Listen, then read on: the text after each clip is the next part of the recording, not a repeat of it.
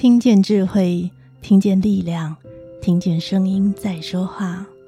你今天过得好吗？我是陆婷，声音的一百个礼物。今天要送给你的礼物是找到为世界而做的工作。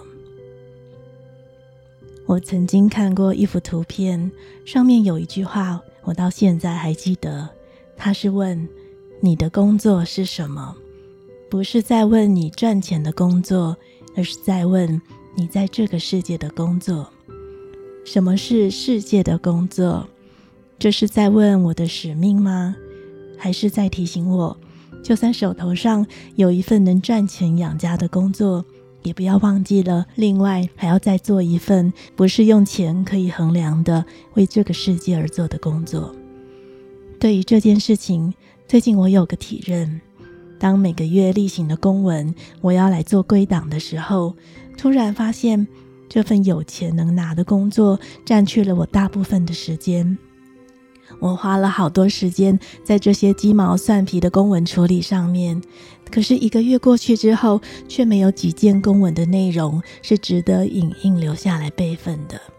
也就是说，他们都是一时性的，没有累积性。所以一个月过去之后，也看不出什么重要性。这么说，我的工作如果只是每天赶着处理这些公文叫我做的事情，那么我的生命虽然可以糊口，但是也过得好片段，任薪水摆布。也因为没有长期性的个人目标，人生就会像沙漏一样，过去了就是过去了，没有痕迹。如果一个人的生命对这个大我的世界来说是没有痕迹的，那么活着是否有些可笑？还是我想太多了？但是如果在世俗的工作线路当中，能够在另外拉出一条不问金钱，只问我就是想做，我就是自己的老板，我做这个就是很有成就感，可以跟金钱无关。这么一来，我似乎发现，当我在做那个个人使命的工作时，可以感到很大的自由。相较于世俗的工作，当我们知道如何用最有效率的方法从社会赚取能温饱的钱，同时它也意味了我们服从了世俗工作给我的限制，它没有自由可言。但是如果每天在下班之后，只要花少少的时间，也许是十分钟，也许是一个小时，来做那个我们打从内心就很喜欢的事情，那生命就会拉出第二条工作的曲线。